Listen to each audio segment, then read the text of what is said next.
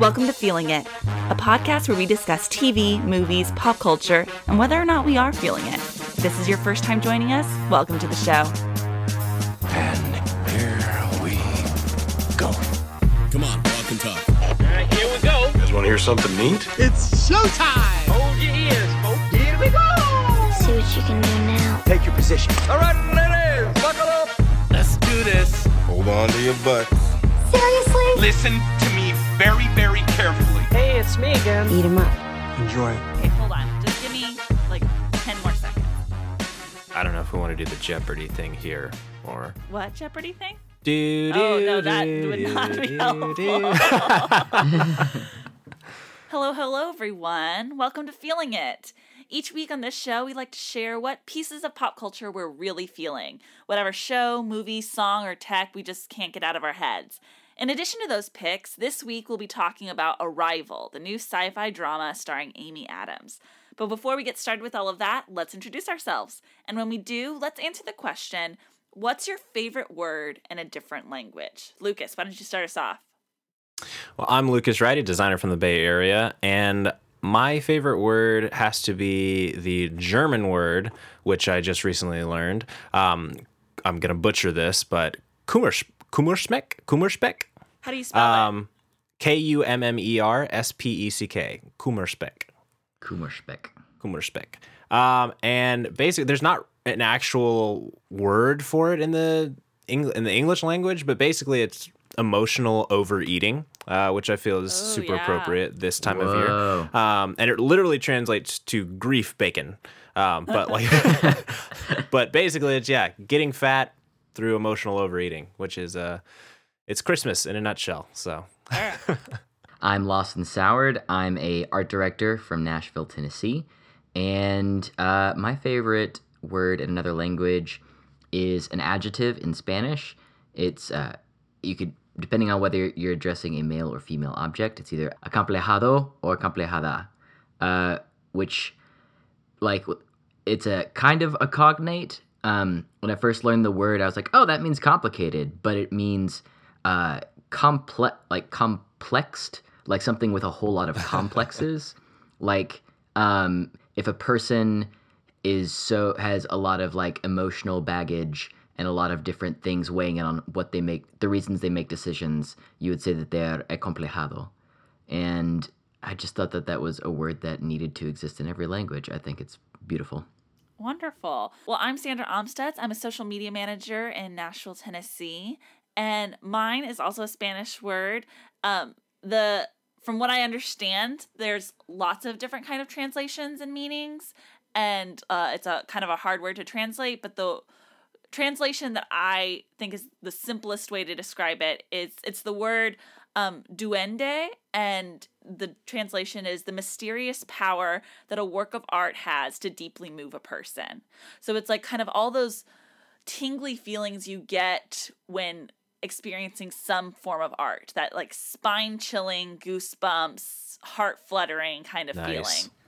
Uh, yes. That's a good one. and so, uh, yeah, I, I I really enjoy it. And you know, all of us picked very like emotional words, which I love. Um, uh, and I'm really excited for like these conversations to take place later on in the episode when we talk about Arrival. But before we do all of that, um, let's start and talk about what we're feeling this week. Lucas, why don't you kick us off? I will kick it off with my pick of the week is The Night Manager. It's a mini series produced by BBC One and AMC combined, which was interesting. So um, it was able to premiere both in the US and in the UK um, on different channels. But I have said this before, but mini series, is mini series, is limited run series are the best. This is, I think, my favorite thing that has come out of this, I think, decade of television is the ability to just do a, sh- a story in as long as you actually want it to be. It doesn't have to be a two hour movie, it doesn't have to be a seven season TV show. You can commit to, you know, whatever time in between there you actually want to tell your story. And that I think has produced some really, really, really great work. Um, both, Lucas, th- yeah. That's your proclivity for like British Oh, it's true. It's so all of your true. Just make things as long as they should be. You don't have to have a 24 uh, episode, 20, uh, 45 minute season. It's not and then like exactly exactly just just make what's good and then be done it's uh it's a show that this is was interesting to me it was directed by um susan Bayer, susan bear something like that um all all six episodes uh were directed by her and she actually won i think it was an emmy for it for directing that the the whole series.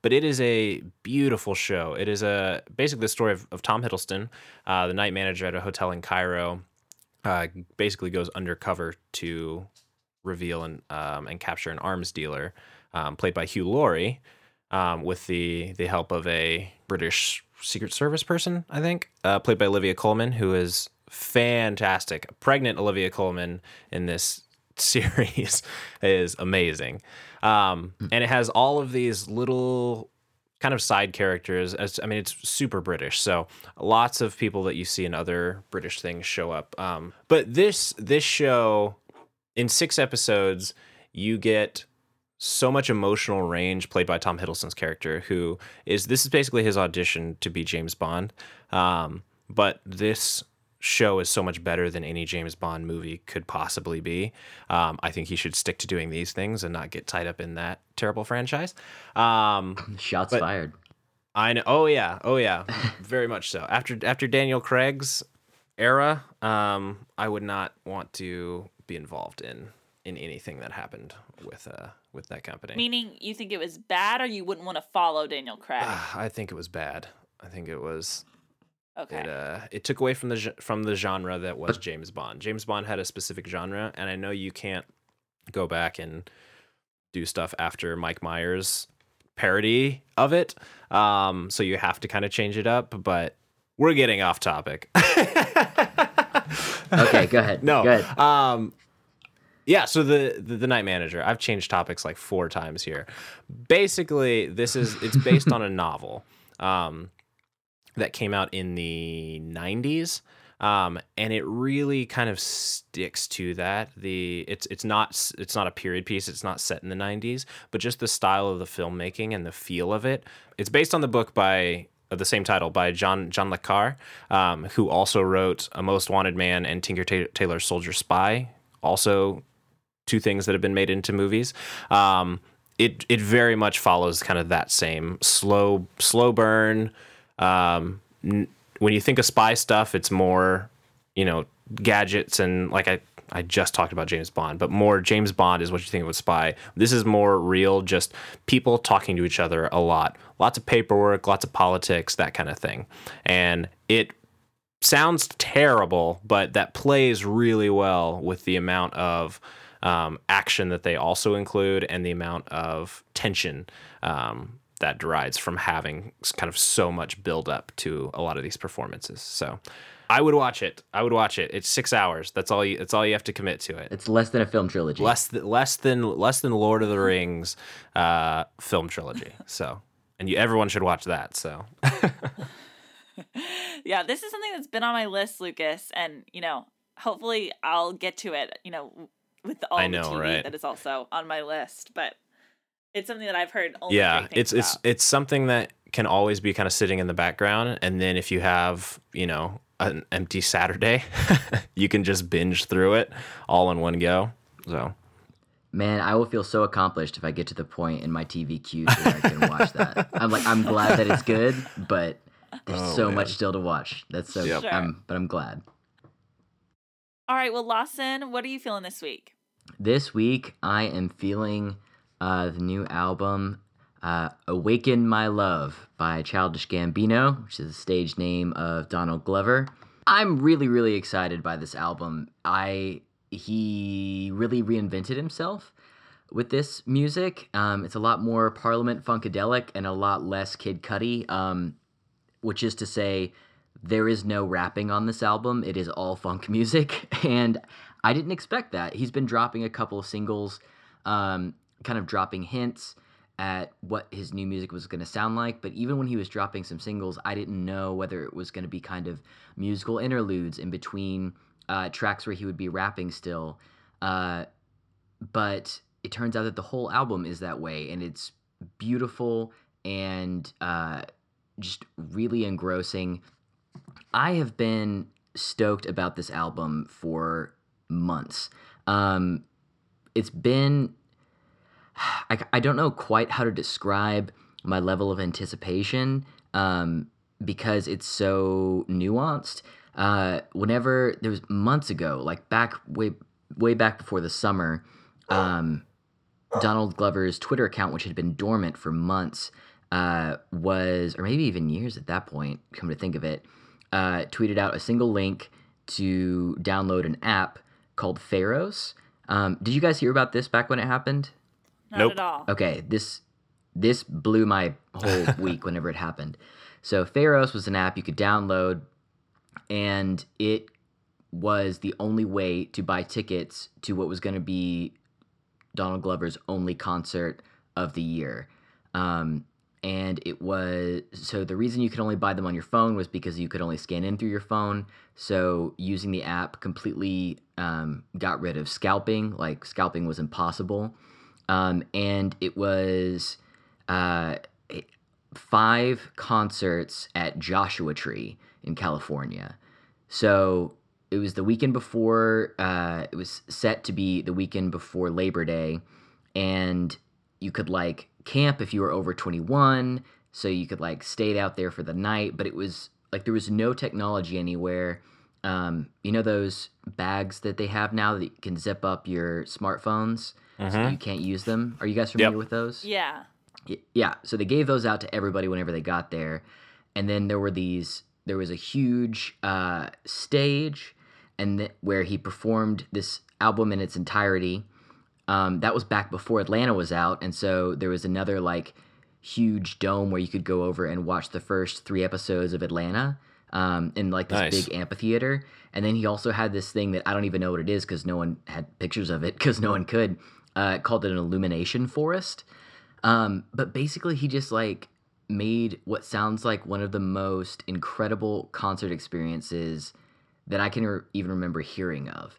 Um, and just from his rap career, I was already really excited. The prospect of being able to go to that blew my mind, and I was like, kind of.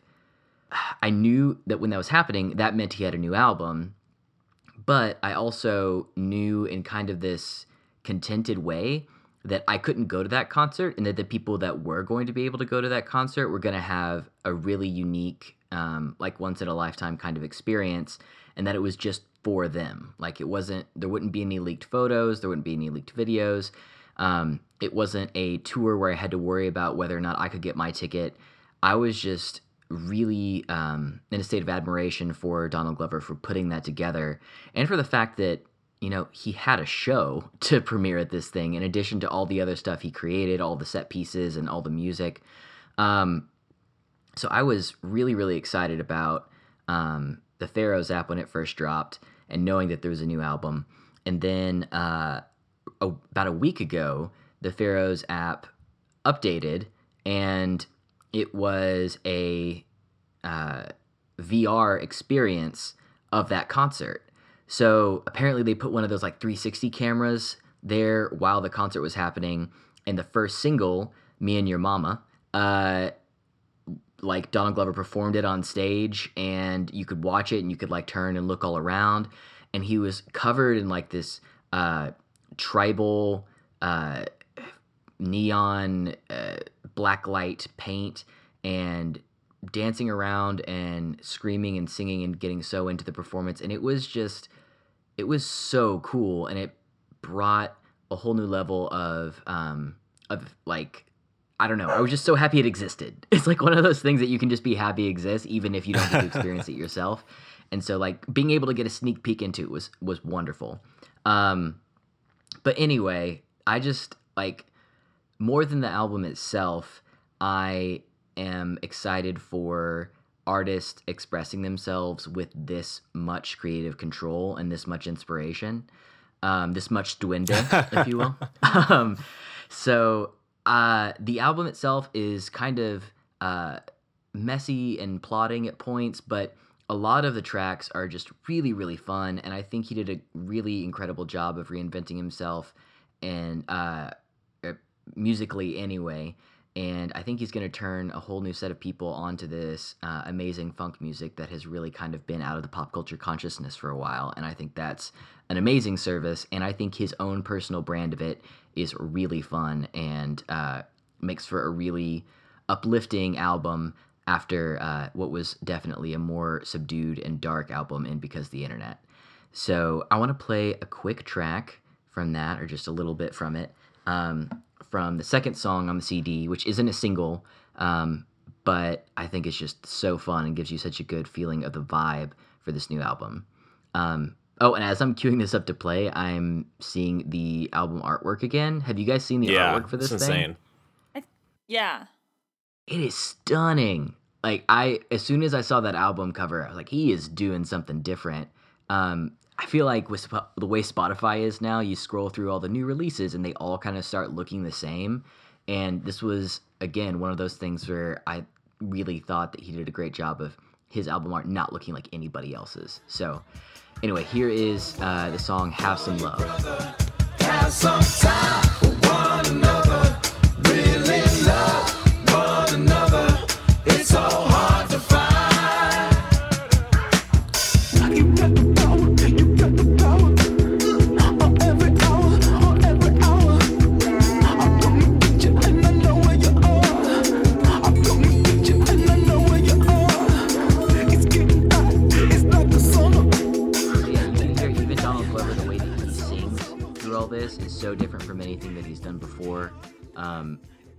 every part of his, every part of this album seems like something that he would have loved to have sampled on his previous album.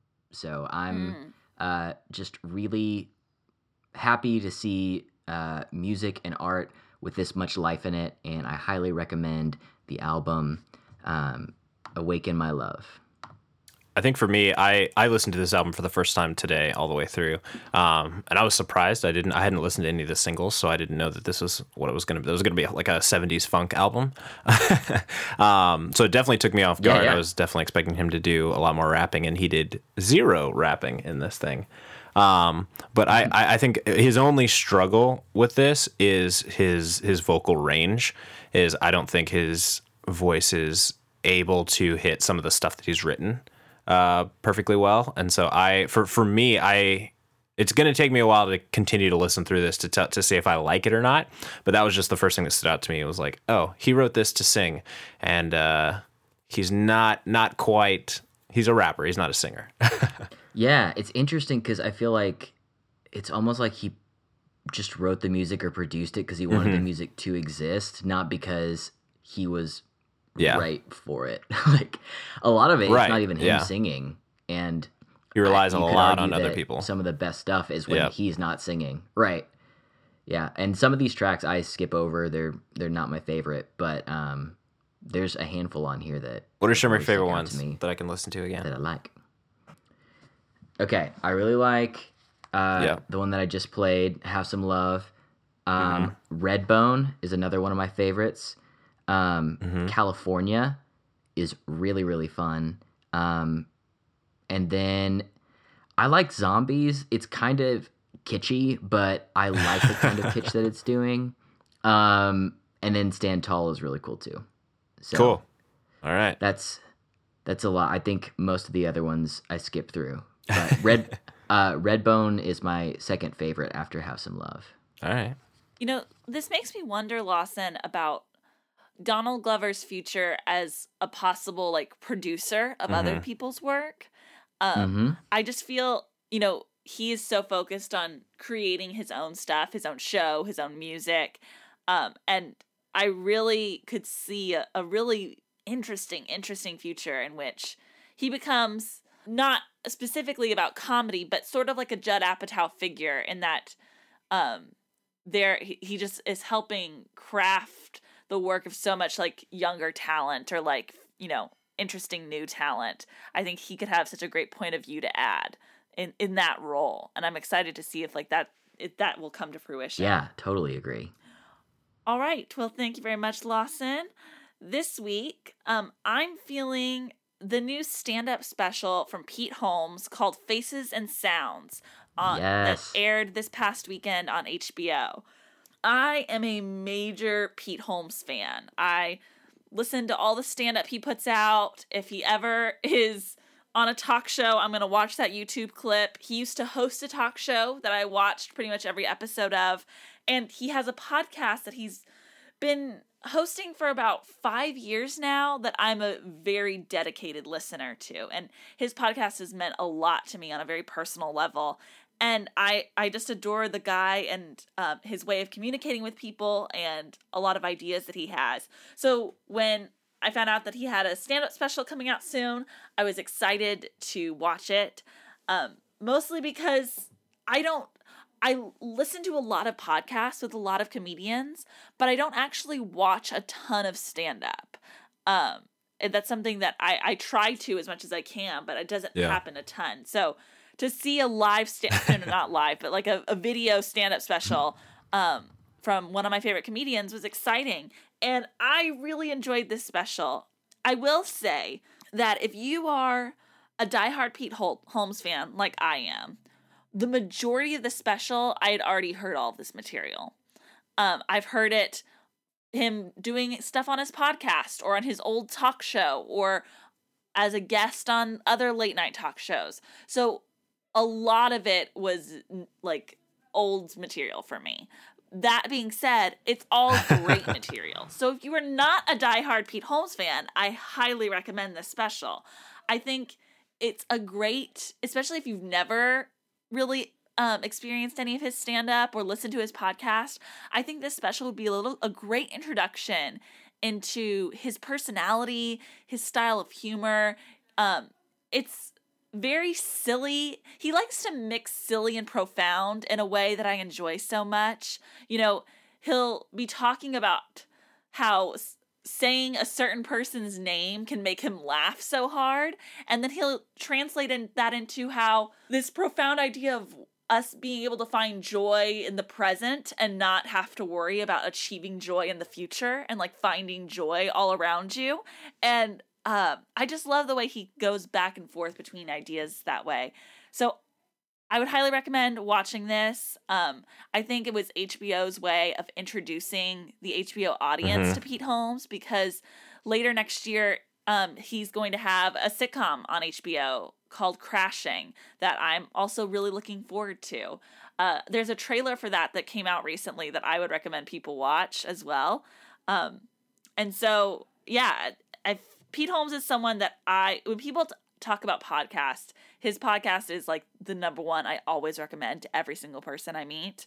And so, uh, if that's something you've heard about and you're interested in trying, I would maybe check out this stand up special first and see if this is the kind of guy you'd want to listen to hours of conversation with.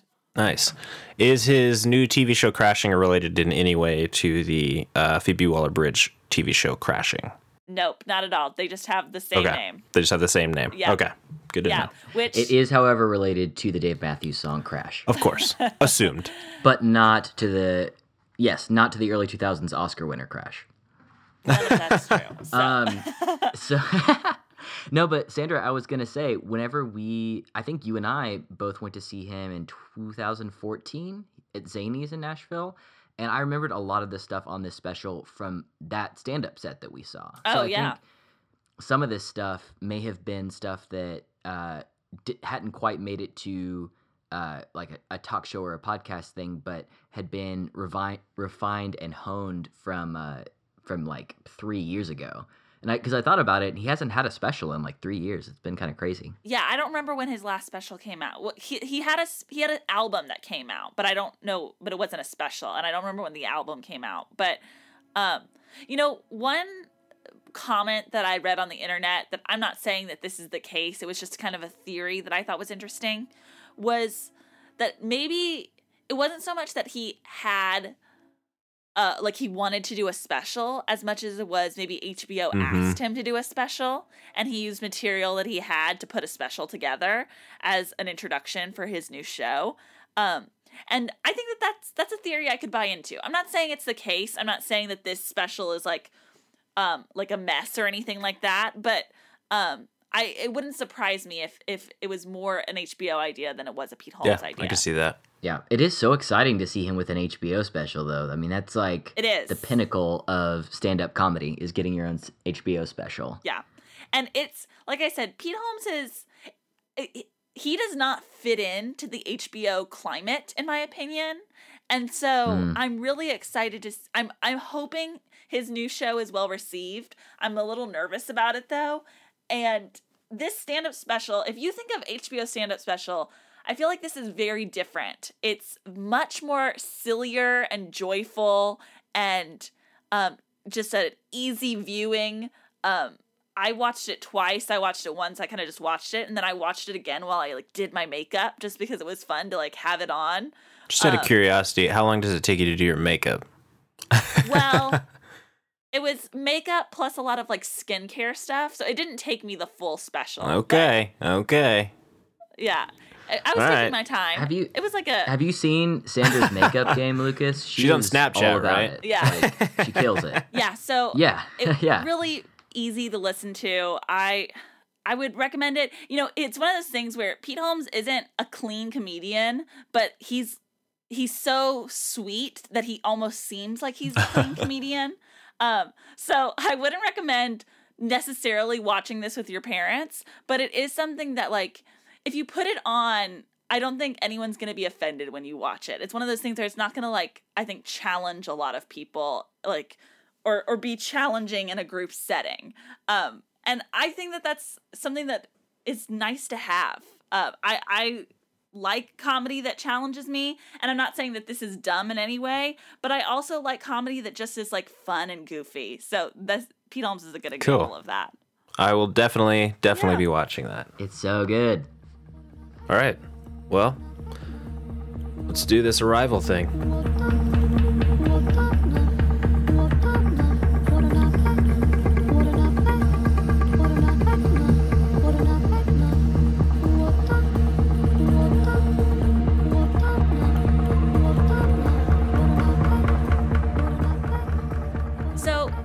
It's been out for about a month now and we, we didn't see it right when it came out, we were all very interested in the new movie Arrival. And so, um, we're excited to talk about it.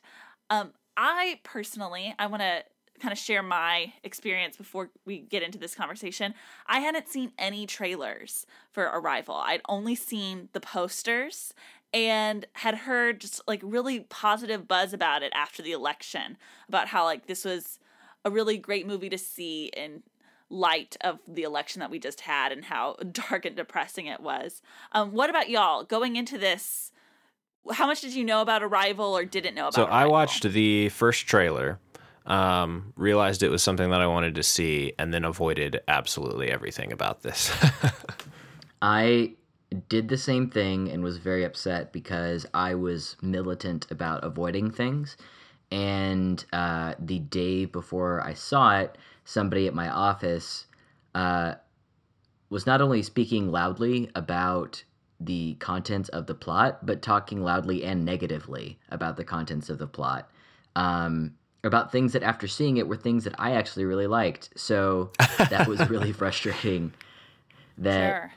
My computer was the one uh, Bluetoothing to the speaker, so it wasn't even like I could put in headphones to drown it out. I just had to like sit there and try to cover my like it just it was lame, but it didn't ruin everything. This movie, uh, it's hard to ruin a movie this good. All right, so Lawson, why don't you start us off then with kind of your initial reactions to Arrival? Yeah, I'll try and keep this quick because I really want to hear what you guys thought of it. Um, I loved it. I completely loved it. Uh, it is. I'm glad I saw it in December, so I don't have to mess with my best movie you'll see all month. I wanna call. um, it was just. It was incredible. Um, the themes that it touched on were profound. The cinematography was breathtaking. The acting was exquisite, and um, the structure of it I thought was incredibly intelligent. And beyond that, just the the links they go to to not just make the science fiction, but to make it smart science fiction, um, science fiction with elements within the film that would take a great deal of work outside of just screenwriting. Like to to write a story this complex and this nuanced and that works this well on a human level is already an accomplishment. But the fact that this movie went beyond that and brought in all these elements about um, about language and about uh, our place in the universe and uh, concepts of uh, alien life and all these things and and all so many beautiful themes, um, but also just specific ways in which they played out in this movie, like pragmatic, practical things, uh, were so impressive. Like just the story would have been enough, but they went the extra mile and did all these things, and it made for a, a piece of filmmaking that is like one of my favorite of the year, uh, undoubtedly. So I loved it. What did you guys think? Denis Villeneuve did um, Sicario last year, which is on my top 10 films of 2015.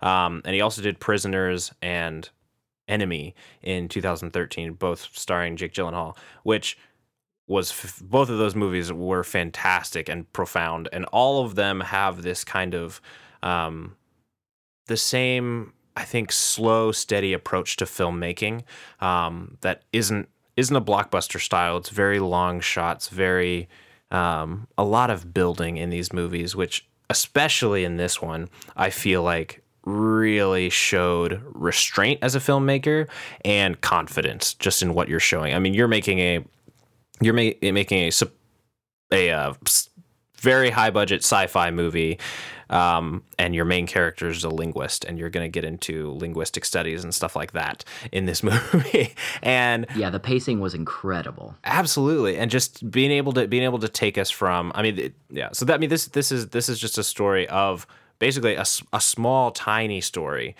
of a linguist professor dealing with communicating with aliens that have shown up on earth. And that in itself if you saw independence day or um, um, what is it? Close Encounters of the Third Third Kind. Yeah.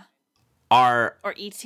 Well, I, I I feel like this more resembles ET, trying to do like a very small story, whereas a lot of those other ones are right. are action movies. Mm. It's about world domination and fear and um, like I feel, battle. Exactly, and I feel like I feel like this movie definitely deals with um, kind of what what exactly what you'd see if people if if aliens showed up all of a sudden. Um, but it it does it in a more, I guess, r- confined nature that we only get to see from certain viewpoints, which I thought was really great. You know, this is a pretty obvious, I think, like comparison, but to me if you're if you're curious about what the style of this movie is it was very like chris nolan meets terrence malick and it was um I, I like you said, Lucas, I really love the blend of like what should be a big story, like aliens come mm-hmm. to Earth, a major blockbuster story.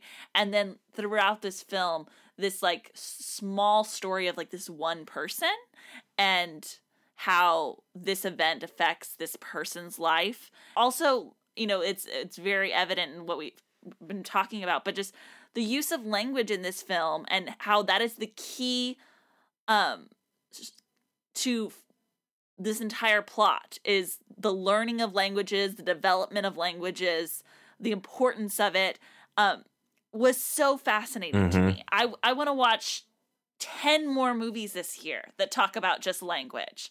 Um, I want to watch blockbusters that are about language. I want to watch rom coms that are just about language. like, th- it's a fascinating yeah. subject that I wish the film industry would like embrace more as a main plot point. Um, so I had an amazing time with Arrival. Y'all talked about the pacing, and throughout a major part of this film, I felt like it was so slow, and I can't really decide whether I, that was a good thing or not. You know, when while I was watching it, there were so many times where I was like, "Oh, this is so slow," and that and I the only reason why I felt negatively about that is because I think there are a lot of parts of this movie that are incredibly mm-hmm. tense and left me with like this pit in my stomach that as a viewer, I was kind of like, oh, I can't handle this tension. Like, let's get to the the montage where like progress is made. You yeah, know? I um, when you heard Jeremy so, Renner's voiceover, you're like, oh, thank goodness. Right. I, yeah, I, I I definitely think that that kind of slow pace. Um, I it stressed me out and it made me feel uncomfortable, but I, I really liked it because you did feel like there was a ticking clock. Like there was like, hey, this person has to like we we have to figure out what's going on here. We have to get we have to get things finished. There's a progress that that needs to be made, and we're not currently making it. and I definitely feel like that Yeah. played Yeah. into um, the story of the mo- of the movie really really nicely. I see what you guys are talking about, but like it it did not feel I went to a ten o'clock showing of this movie to see it, and some people who had seen it before me said, Let me know if you stay awake. It's kind of a slow one. And I was on the edge of my seat the whole time. Not Yeah. in the sense of like a popcorn thriller, but I was enthralled for every minute of it. Even the slow stuff made it felt like you're kind of like what you were saying, Lucas. like mm-hmm. It built up the things that happened afterwards and gave them kind of the the weight that they needed Yeah. and gave them that room to breathe. I, loved it. I agree. I when I say slow, I don't mean like boring or dragging. I I, I really just mean that it, it takes its time and like really sitting with that tension. That Mm. um, I think it, it wants you to be uncomfortable, and, Yep. and I was uncomfortable. um, um, one thing I want to say about like sort of the tone of this movie is that I felt that I went into it a little um, ill prepared. Uh, when the election happened, I think this came out the same week as the election, um, Mhm. or you know, right before or right after. I can't quite remember, but I remember a lot of people seeing it and saying, like, this was such a good movie to see that it was very like heartwarming and like made you feel good about humanity, um, because of it. And so I went into this film expecting a much more like sweet and positive tone and when i was in the movie i was surprised by how like dark and tense Mhm. it can be. Um i don't think the overall outlook of the movie is dark or like negative in any way. I think that people were right in that it like does make you feel like beautiful and profound things by the time the movie is complete. But that is not the tone of the entire movie i would say. And so um, I just kind of wanted to mention that because in case you had heard a heard buzz similar to mine, um, know that this is like a, a tense emotional experience and not just like a heartwarming, happy throughout experience. Um, I think that's probably part of what made it such a great film I agree. for right after the election. Like it met people right where they were. And because of the arc of the film, you leave it with that kind of inspired um, humanist feeling. But you can walk into that movie, especially right after some dark, difficult events, um, and feel right at home in the start of this tone um, that kind of doesn't shy away from a sense of uh, melancholy and not really knowing what comes next. Well, and I don't think that this is spoiling anything in the movie to say that the tone the themes in this movie deal directly with a lot of the things we've been discussing in this election and it's a lot about like the fear of the other and um I think it was an important story to like have Mhm. at this moment um for like our culture. Yeah, it felt like this week was just a week of like, you know, there's hope and just remembering hope. Like the Dakota pipeline got rejected and then got to see this movie and I was like, all right, there's some there's some cracks of light. It's a good thing. Yeah, I, th- I definitely think it, it takes gl- it, it looks at globalism in a different in a different view than most Americans have, um, and I think as a Canadian, he's definitely someone who can do that.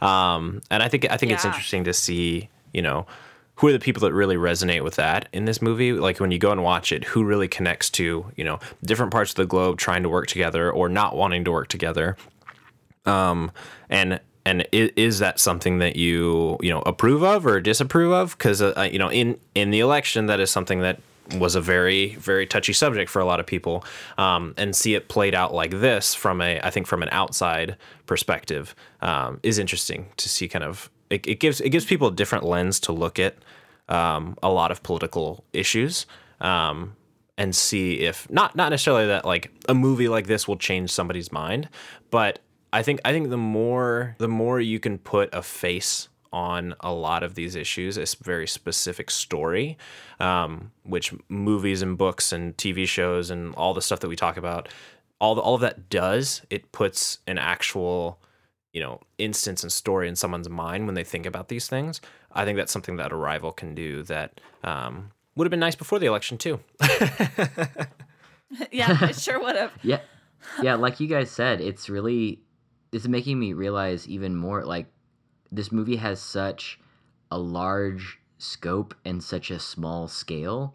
Um I was so impressed by how I was able to balance that because I completely agree there's all of these large um feelings about globalism and like worldwide politics wrapped into this, but the story also feels intensely personal and emotional um on the very like small level of these individual characters. So, I want to talk about performances. Um, I should, I would say that across the board, I thought performances were just stunning in this film, but I was truly blown away by Amy Adams. Amy Adams to me is one of the greatest talents we have working in this industry. Um, I think, you know, you look at her filmography and all of the best working directors have her in their movies. You know, like she she has such a um, a resume of very talent that like wants to work with her, and I'm so impressed by her role in this film. I'm, what did y'all think? I'm, I'm gonna call it now. She's she's gonna be the next Meryl Streep. She's gonna be she's Yeah. gonna be the the nomination Oh, queen. you're This is this is gonna happen. She hasn't she hasn't won an Oscar yet, which is insane. She's been nominated five times. I think this is going to uh she's gonna get a sixth nomination for this. I don't know if she'll win, but um yeah, Right. her her performance was absolutely breathtaking.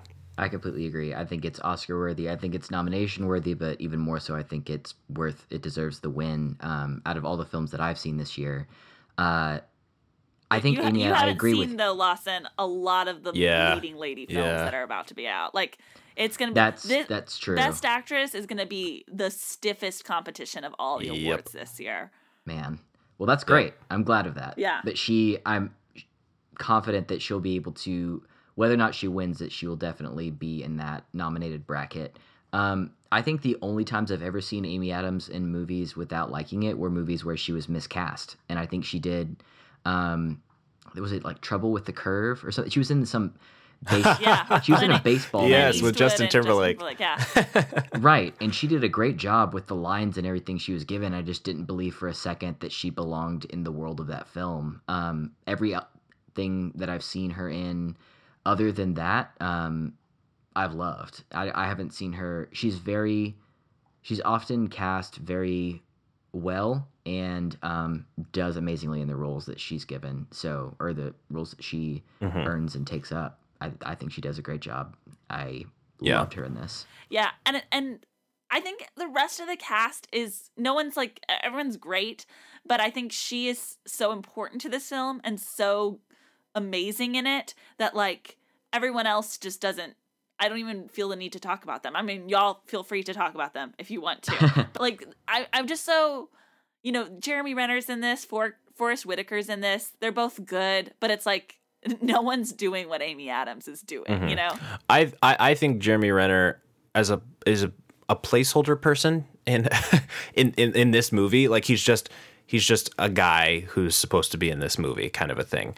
Um, I think he does a great Mm-hmm. job with it, but I don't I don't think like this is a this is a story about Amy Adams' character, and that's a and that is it. Right. And um, and I think I think that's great. You know, my distaste for Jeremy Renner as a human being is uh, at con- is, is at constant conflict with when he's in films. I'm like, yeah, you're doing good at this. Like in this movie, I'm like, yes, Yeah. you were good in this role, and like I have zero complaints about your performance, but I am so distaste. I just don't like you, and so I'm. I, I, it's in my head is like, oh, I, I'm looking for a reason not to like you, but I, I can't find it yet. See, for me, I don't think he has a lot of charisma, and he doesn't have like he is. I, I tweeted this earlier this week, but he is like the original version of Sam Worthington, um, who's he's just he's just a guy who's in a movie. He's just Right. there. He's just the white guy that you cast in a role, and now Jai Courtney is taking on that role as well. But he's just someone you put in a movie. Jai Courtney has charisma. I don't think so. Again, I haven't seen Suicide Squad, but I that guy is. I, that's and well, and I'm I've only seen Suicide. Oh Squad, really? so- oh man, he's like. Yeah. I, at least that I Jeez, know of. he's I I know you've seen it. He's in like so many things. Um, like what? It's it's this exactly that's happening, as nobody knows. Um, he's in Divergent. Did you see Divergent? Right. The Divergent movies is No. terrible. Did you see A Good Day to Die Hard? No, Also terrible. I remember that um, the ter- the new Terminator movie. no. Also terrible. Um, he was in. all right, let's get some good stuff. He was in Jack Reacher. Okay. Tom Cruise. No. Uh, I mean, he was he was whatever in it, but the the movie was at least good. Yeah. um, he was in Unbroken. No, no. All right, all right. These are not Suicide my Squad. kind It of is. There you go. yeah. oh man. I would say he has a little. He can have personality in Suicide Squad Alright. for as awful as that film was, and I don't think his role is anything good in that. But you know, I don't think he was Okay. bland Well, I, either. I will say I was impressed by. I don't know if impressed is the right word, but I thought he did a great job in this role Jeremy Renner. as You're- yes, Jeremy Renner playing. you're coming a back to the movie that we're supposed to Um, be reviewing, right? right. Right. got it. Yes, Okay. that's what I'm doing. Um, so, uh, playing a sci I've seen him in so many action Mm-hmm. adventure movies, um, and obviously in all the Marvel movies. Uh, I think he brought. I didn't know if he could be kind of this approachable, um, maybe maybe approachable, is not- Intellectual? intellectual. Yeah, that's the right word. Um, type of person, and I thought he did a great job of seeming like a guy who just loved physics um, more than he spent time on his social skills, but wasn't, you know, inept either. Like, could lead a team, but also, um, I just thought he was very believable as an academic. Hmm.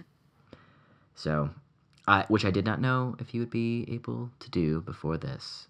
So, but I agree with you. Amy Adams had to carry emotion that touched different parts of the movie at once. I don't know how quite to talk around this, but like her performance did. we Um, can get to it in spoilers. that- I think. Yeah, I I I, yeah, I know but- what you were trying to say. yeah, Um, she did great. Oh, yeah, you know, Amy Adams, I think, was so good in this movie that this doesn't happen every time I leave a film. But there are certain movies and certain performers that, like, when I leave a film, I like feel that performance in myself as I'm existing, mm-hmm. like interacting with the world outside of the theater. And like as I'm like driving home from the theater or if I like am doing shopping or whatever I'm doing like after I immediately see that movie. Like that performance is still kind of embedded in my head and I I just I'm seeing like the world through that character's lens and I think Amy Adams did that for me with this movie. Um and I just yeah, I I think it was really really profound. Yeah. There's nothing more you can ask for in a performance than that. That's that's Right. about it.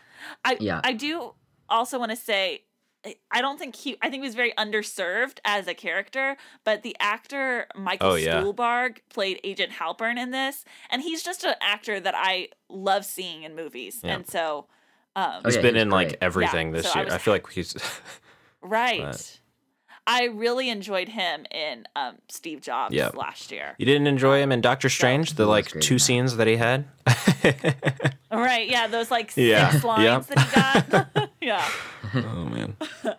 Uh, I also want to mention the score. Yes. The music in this is gorgeous hmm and so inventive, so evocative, and a perfect complement to. I think so much of the mood of this movie. The cinematography was incredible um, and very kind of touching. But I think the thing that really helped solidify the the themes and the the feeling that, of this movie was uh, Johann Johannsson's score. I think Yeah. he did an incredible job. And sound design. Like not just music that's being played, but like the way sound For used. sure. Um yeah. Um, I think we're going to talk about the production, uh, the like the technical aspects of the production more in the spoiler Mm-hmm. section, um, because I, I don't. I think part of like the joy of this movie is being revealed to the way things Mhm. look. Um, in fact, that's one of the things I was so sad that like I was spoiled for me by like the movie posters um was like certain aspects of the production design but I do want to just say that it is I think really stunning work and incredibly creative um visuals that I, you know, I think are so unique to this film. So I would, if you're someone who is excited by that, this is a movie you should definitely see. Definitely. And I would recommend if you're the kind of person who normally listens to spoilers before a movie, um, this one I would just recommend not. It's there's not like a, a there's not like crazy twists or anything in this movie. Um, but overall, you're not going to get the emotional feel of this movie if you listen to what we're about to talk about. And So. and not just emotional, like I feel like this movie is the kind of movie that the whole point of it, I think is made clear to you if you don't know what's going to happen going in. Whereas like with other films like I feel like if I know the plot, I can still like understand the film. like I feel like not knowing the plot is very important to really comprehending this film. Not knowing the plot going into it, but yeah. Also, you've made it this long. It's no, it's December fifth. Like it's been out almost a month. Yeah. Like you can wait until you see the movie to It's listen true. to this next part. Right. All right. So it sounds like we're ready for spoilers. Let's do it. Before we get started, does anyone want to get out? Are you paying attention? It's your last chance to walk away. Let me tell you what's gonna happen. No, crack and gas. Spoilers! Remember, you wanted this. Okay. So where should we get started? Um let's let's get the big out of the big out of the way like with there really is kind of a twist. Do you want to let's t- we want to Yeah, I didn't want to tell people there was a twist. twist. Right. The eternal sunshine of the spotless mind. of Thanks it for ruining that movie now. Jeez. Wait, what do you You've mean? seen that. Have you not seen You haven't seen Eternal Sunshine? No, I have. I just I'm saying for other people. Other people listen to this, guys. Oh. Oh. No, that's that's a theme. You don't get okay. Lawson, Uh, this is me joking. I know it's very different from how you joke, but While we're talking about Eternal Sunshine though, um I know that I don't believe in I believe you can spoil a movie that's been out for that long, but just in case, spoilers for Eternal Sunshine. Um yeah, this the idea that she has at the very end of the movie that like all of the pain that she knows is going to mm-hmm. happen is worth reliving like for the joy that she knows she also will get to mm-hmm. experience i think is so beautiful and yeah exactly the same plot of like eternal sunshine um and I, I loved loved that message at mm-hmm. the end. That's why what, Eternal Sunshine is one of my favorite movies, is spe- specifically because of that message. I think the the way it, it kind of I guess does the reveal. It's not it's not a it it it doesn't treat it like a reveal that when did you when did it click for you lucas like that that the that her daughter's life was happening in the future That's- and not the past like when was the yeah, see that's the thing. realized For it? me there wasn't really a moment. It just kind of came to me as I was watching it. I was like, "Oh, she's seeing time in you know, as a time as a flat circle, you know, true detectives, blah blah blah. Um it's yeah. it, it, yeah, Time is a Exactly. squiggly Yeah, blotchy to me, to me, there wasn't like an all of a sudden like, oh my gosh, this is you know she's seeing the future. It it was just kind of a, a soft reveal, I guess, for me. So I can't tell you the exact moment. see for me it was exactly when we see the framed drawing of the little girl and you see the bird in the Uh-huh. cage and and as soon as like i realized like oh she drew her parents and that bird in the cage like oh jeremy renner's her dad Mm-hmm. this is hap- the little girl's in the future yeah, I think Um, I th- I yeah, think like- at that moment I knew, but it didn't feel like a Okay. reveal to me. Like at that moment, I knew all of those things, but it didn't feel Yeah. like it all of a sudden just hit me. It felt like, yeah, this makes sense. like, yeah I knew I knew when the girl at my office said, I could totally tell that all the stuff happening at the first is gonna be the at the end. oh gosh like I know. I know. I was so mad. yeah um But it's still the movie was still beautiful beyond that. yeah But um and it's kind of nice to know that it was more of a soft reveal that there wasn't like some large moment that I missed out on. So, a question that I had leaving this film, and that I still kind of have my understanding, my interpretation was that because she's learning their language. Time is not linear for her in her head anymore. And she can see into the future or what we consider the future. Um, because this language like opens up that capability in her head. I don't think it was necessarily the language itself did that. I think it was her experience learning the language and communicating with the aliens did that. So that like if cuz at the end she publishes the book about learning the language and I don't necessarily think that everybody learns the language and everybody sees the future. That Yeah. was my question. Was that does everyone start to see I don't the future? I don't think so. Well, how how well do you guys keep up with your Duolingo?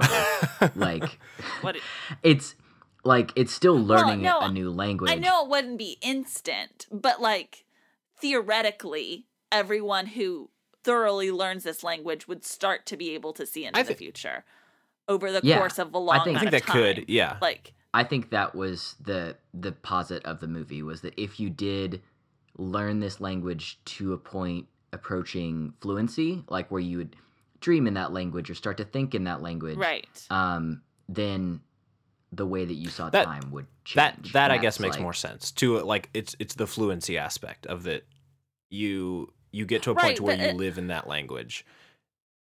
I guess my thinking is though like she's not the only person that's going to be fluent in this Correct. language. Like she, you know, like eventually there will Right. be other people fluent and eventually they would also be able to see into the Correct. future. right, which is what the aliens wanted because they would need their help in three thousand years. Right. But but we Yeah, also have to realize that Jeremy Renner's character never did never could see the future. Right. He ne- he was never learning the language. He was doing working on the. But he physics. was He was also learning, learning the the language, language. throughout the film. I feel like Jeremy Renner's character couldn't see as clearly into the future or under or like or at least he comprehended that he was seeing into the future the way that Amy Adams character Okay. was. Because he's because she's like language is her thing. Yeah. Like she has this brilliant mind that like processes Right. languages and that's not Mhm. his thing. So even though he was learning the language and that might be like seeping into his psyche, like it wasn't as like proficient as her like psych her psychic abilities are more refined than anyone else's Yeah. in the world at Yeah. this Yes. point in time. That makes sense. Yeah. Yeah, I love that this movie feels so human and real, and that it also can have a sentence in its review that's like her psychic abilities were more. No, Right. Sorry, go true. ahead, I've, I would love to talk about the production stuff, just the production Yeah, design and let's do everything like that. Um, the ships themselves, I think, are gorgeous. And I know this this movie is based off of a short film, and that a lot of this comes from um, comes from that. I think it's a short or sorry, story. a short. Yeah, did I say short film? Yeah. So sorry, Yeah. this film is based off of a short story, and a lot of the ideas and stuff come from that. Uh, but just the execution of it is fantastic. I can't. I can't like Mhm. the the ship design, the way gravity worked, and the way that was visually, you know, explained. Um, very, so very, unique. very unique. And I couldn't. I. I, th- I think as we talked about at the beginning, like they spent a lot of time getting into the ship and having that first kind of meeting with with the um, with the aliens, and I think that was so useful and just kind of having them we are having us experience their first interactions with this completely new life form and completely new technology. Um, we kind of experienced it in real time with them, which I thought was really, really Right. important. It made me sad that I knew what the spaceships looked like going into this film because the film like really doesn't show them to you until she arrives to Right, the site. right. And it like really builds up that reveal of like what these Mhm. like ships look like. And it was so frustrating to have that built into the film, even though I already knew what they looked like going into yeah, it. yeah. I don't think there's any way you can market this movie without showing the spaceships, but I, I, yeah, that's yeah, tricky. but I completely agree. It would have been nice to to not know that. right.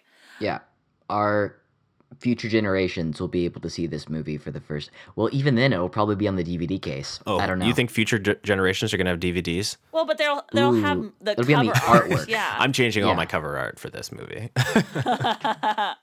just like a white with just like the bla- word in black Exactly, arrival like no yeah. art Yeah. whatsoever yeah oh man. um we've got to talk about how stunning the written heptapod language Oh, looked. man. Um, that ink visualization, I think, was so so beautiful. Um, I, I one of my favorite things about the way it looked was obviously that it didn't look like a linear symbol, like that it was cir- you know Yeah. it was circular the way that time is supposed to be, and like that reflects in their language that like there's not really past or present tense, and um, and so but I also loved how when they would get close to the graphic, that the ink wasn't just like still or like splat onto that Yeah. wall. It was like a moving fluid um like it's just like floating. It was that was so beautiful to me. Yeah, I, I, I think this is the definitely the most unique language we've ever seen portrayed in film. Um, that that I think was what I loved about it was that it, it's it's not something that we could figure out. It's not something that we could comprehend by watching it. Um, and they really took their time having her figure it out and learn. And just we we got a lot of detail on how that language works and all the little Yeah. you know nuances to the blobs of of ink um, and just kind of how that how how each one is a sentence or a thought or a you know with with with less right. structure Not that like each symbol meant Exactly. a word, but like the splatters of ink in the symbol mean different words. You Mm-hmm. Know, like and to see her like piecing together that sentence on like that tablet with like different splatters into like one circle was so Mm-hmm. cool. Yeah, that was totally awesome. And I just this movie did such a good job of taking three extra steps back and thinking about the extra things that we take as assumptions when we think about mm-hmm. meeting beings from another planet. Right. Like and I appreciated that so much. The fact like is kind of what I was saying before on how this movie was a great story, but went the extra mile to do all this other stuff that just took it to an entirely different level. I was blown away by the language and like you said Sandra the fact that the just even how the aliens lifted up their arms to like release it was just the way it realized was fully gorgeous and cool and unique and interesting and otherworldly um and like just barely comprehensible. When you saw that happen you saw how intense of a challenge it would be to know what was going on and felt the sense of wonder at the fact that it was happening anyway like oh crap there's something there. Like we can take what's there and try to figure out what's going on but also what the hell like i felt all the things that it seemed like amy adams and uh, the characters in that movie were portraying through the way that that scene was uh, directed and shot. I just and through the design. It was just it was amazing. One thing I want to bring up about Amy Adams' performance that I thought was really interesting, and this is like kind of a vague interpretation that I have that I'm not saying is like might not be technically accurate to the film, but like so at the beginning of the movie when Amy Adams is just like a linguist professor, she has this like somber personality that we're assuming is because she has a dead Right. kid. You know, like We assumed it was grief. start the film, right? We're thinking like, oh, mm-hmm. she is a person with like a dead kid, and that's why she's like this kind of personality. And then by the end, you realize that that's not the case. She hasn't even had the kid yet, and sort of my and that so to me it's either one of two things either that is just naturally her personality you know and um you know it was Mhm. just kind of a misdirection that the the filmmakers were doing or what i like to think of it is that this grief that she's going to experience in the future is somehow leaking into her personality in the past and she doesn't even per- know why at that point. You know that this whole idea that like time is circular and that um like you your your past and present self can like interact with each other is already starting to happen to her even before she has that like language capability um and so i just i think that that's a cool thing that like could be the case in that performance i'm not saying it's like necessarily makes sense with the film but it's like what i like to imagine the way the way I viewed it Oh, I oh, go think it's for a it beautiful. Oh, I was just. I think that's a beautiful way of thinking about people in general. Right. Like the way that you meet certain people and their old souls and certain people are just full of joy. Like there's so many things that inform personality and some of it we know about through psychology and things like that, but some of it we don't fully know and there's these senses of deja vu that we get and all these things Right. that may be um, interactions with time that you know this movie beyond just saying there's a point at which she starts learning this language and the way she perceives time becomes different says the way we think about time in general is different than the way we think about it and maybe interacting with the world in different ways that we're unaware of. So just like the fact that that theme was shown in this and that it was kind of like she had to be the person that she was at the start of this film to be the person who could go into know that her daughter would die of a, a rare disease and still choose to go into that to experience the love of it like maybe if she had been a bubbly like refusing to live in a world where anything is sad type person she wouldn't have been able to take that on Right. but because she was that kind of person and so just the idea that future events can inform the way that you start becoming in the past like i don't even know how to put words to it but i think Sure. that there's some kind of beautiful theme in there that i i love See, that. for I for me. Lucas, yeah, for, for me, I've I viewed it more as she is a quiet, closed person at the beginning of this movie, and we see her blossom throughout it, and we see that she is happier at the end of the movie, even though now she has the knowledge that her daughter is going to die. um, that that even even through that she has found more happiness through that grief and through um, or knowing she's going to ha- go through that those experiences um, than she was living her smaller more um, i guess excluding life that she that she was living before This is like a, a nitpicky plot detail that I'm just curious about. Um, you know, we we learned that Jeremy Renner's character leaves Mhm. Amy Adams' character after they're together because he's angry that she uh, when he finds out about like the fact that his like she tells him that their daughter is going to die, Mhm. you know, um, and it makes me curious. It, it doesn't matter to the plot of the film. I think either works.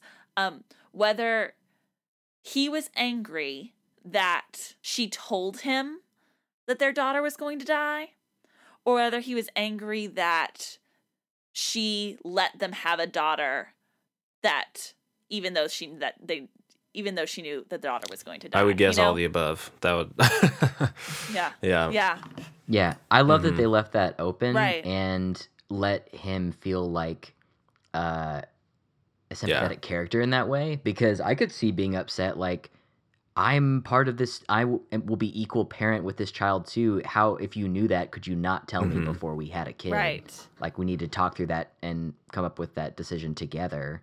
Like Except she could see in the future that he was going to like be upset about it, and Right. It's complicated. yeah, Ugh. I know. That's another thing, like what predestination is kind of like they don't get too mucked down in it, which Mhm. I really appreciated. They had other themes to deal with and they did a better job addressing those, but kind of like the question if you saw the future, would you Mhm. change things? Question. Mhm. I the movie really left it open like did she have a choice or not, which I thought was interesting. Yeah. Um again, Yeah. didn't linger on it, but kind of like it was there. And I like the idea that like the answer is both yes and no. Like Mm-hmm. like yes, you can change it, and then also like there are things that you can't. Um, which I think is fitting for like the way the real world works. You know, there are things you Mhm. can and can't.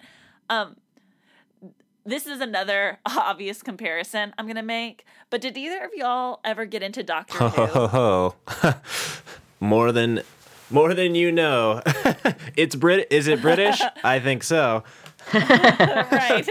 Okay. So I only watched Lucas the fifth and sixth season of Doctor Who, the ones of with Matt Smith. the tumblr ones right, the Tumblr ones. no, that's a fitting, fitting description. That's so accurate. um.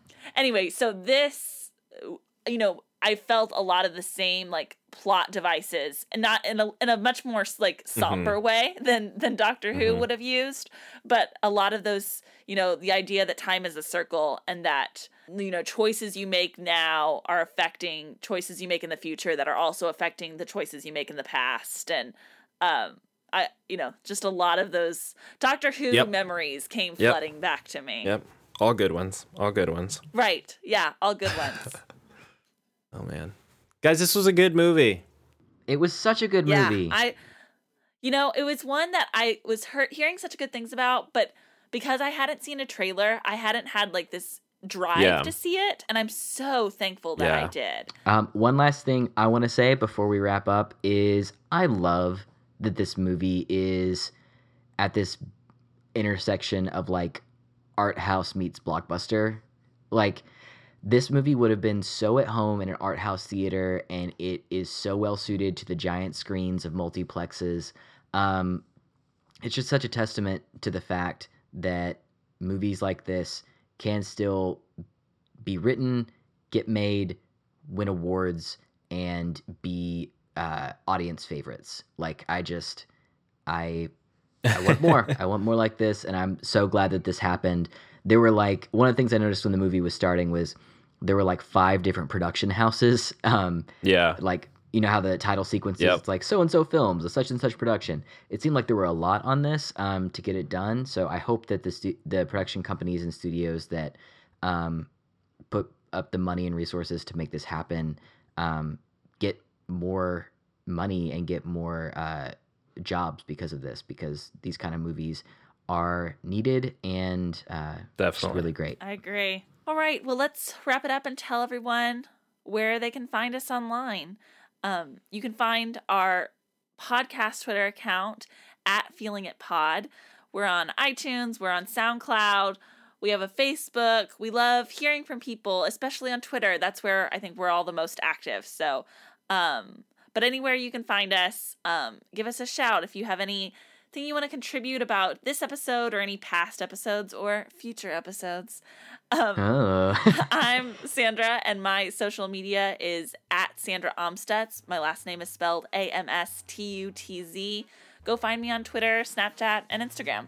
Uh, I'm Lawson. You can find me on, uh, like t- Sandra said, most active on Twitter, also Instagram, um, Letterboxd, pretty much all social media at Lawson West. And I'm Lucas Wright. You can find me everywhere at Lucas and Stuff. The end. Thanks, guys. Bye. Bye. Thank you. Goodbye now. Goodbye. Go away. I'll see you soon, okay? That's it? Go home? Yep. Move along, Padre. Goodbye, old friend. That's it. That's our show for tonight, people.